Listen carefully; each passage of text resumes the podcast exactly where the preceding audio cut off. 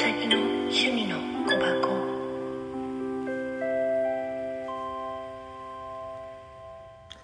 はい今夜のあなたへカード。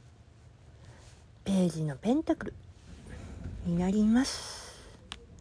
ペース配分を考えながら進むこと。恋もね焦りは禁物だからね。相手のことをよく観察しないと。気持ちを読み間違えちゃうから。それだけは幼稚。まだまだ先が長いのよ。頑張りすぎないでね。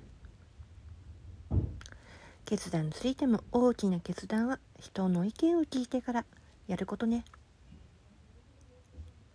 仕事についても学び力を見せることも大事だから。未来何かをね一からスタートさせることになるかも。気持ちが若返るかもしれない。そうだといいね。